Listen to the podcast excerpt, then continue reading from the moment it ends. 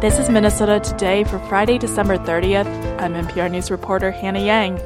Here's your top story right now. Workers are clearing a long standing tent encampment today near the Quarry Shopping Center in northeast Minneapolis.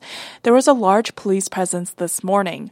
Workers using heavy equipment could be seen removing tents and other items from the camp.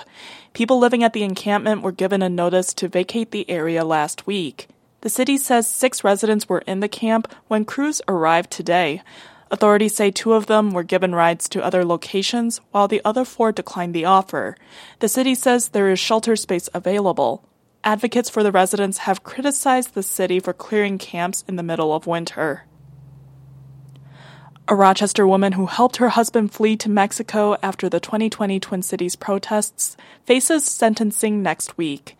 Matt Sepic reports. 24 year old Mena Yousif is the last of 16 people to be sentenced in federal court in connection with the civil unrest that followed the police killing of George Floyd. Her 36 year old husband, Jose Felan Jr., is serving a six and a half year sentence for setting fires at Gordon Parks High School in St. Paul and nearby Goodwill and sportswear stores. Yusuf pleaded guilty to being an accessory after the fact for helping her husband flee. The couple spent eight months in Mexico before someone there tipped off Mexican authorities in early 20. 2021. Prosecutors are seeking two years of probation for Yousif, noting that she did not set any fires or take part in looting. Most of the defendants convicted of federal arson charges after the 2020 riots are serving between two and 10 years in prison. I'm Matt Sepic, Minneapolis. The weather forecast for the holiday weekend looks quiet, but Minnesotans should brace for another winter storm early next week.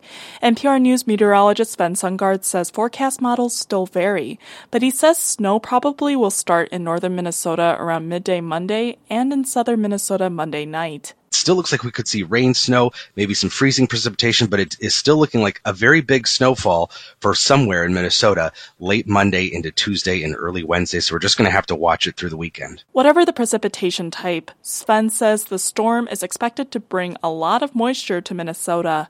December was the 12th snowiest on record in the Twin Cities and helped ease drought conditions in the region. And here are some other stories we're watching prosecutors charged 18 year old Tashawn Adams Wright and three younger teens in connection with the killing of 19 year old Johntae Hudson inside the Nordstrom store. Adams Wright and 17 year old Lavon Longstreet are both charged with murder and assault. Adams Wright is jailed, but authorities say Longstreet's location is unknown and he may have left the state. Anyone with information about Longstreet is asked to contact the Bloomington Police Department. The Hennepin County Attorney's Office is asking a judge to certify Longstreet for prosecution as an adult. The two other 17 year old suspects are charged with felony armed rioting and are being held in juvenile detention. St. Louis County has reached a tentative contract agreement with its public works employees, averting a potential strike. Kirsti Marohn reports. Teamsters Local 320 represents about 170 county employees, including snowplow drivers, heavy equipment mechanics, and bridge workers.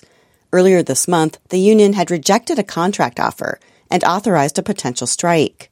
But now, after five months of talks, the two sides have reached a tentative deal. It includes a 3% wage increase in each of the next three years. The union said, more importantly, it gives more money for cold weather gear to meet employees' health and safety concerns.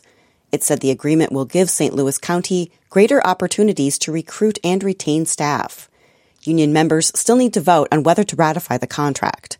The agreement should avoid a repeat of three years ago when St. Louis County workers went on a five day strike during a snowstorm. I'm Kirsti Marohn.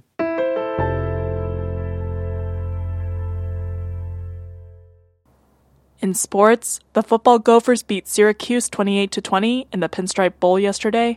Mohamed Ibrahim became the U's all-time rushing leader and scored a touchdown in the game. Daniel Jackson hauled in a pair of touchdown passes. The Gophers finished the season with a record of 9 and 4. They've won 6 straight bowl games.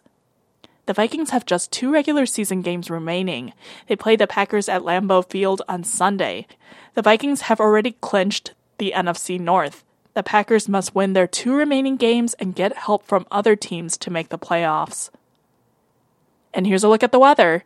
Tonight, it's partly cloudy with lows 3 to 9 north to 15 to 21 south. Saturday, it's not as cold and mostly cloudy with highs in the 20s northwest. To mid 30s southeast.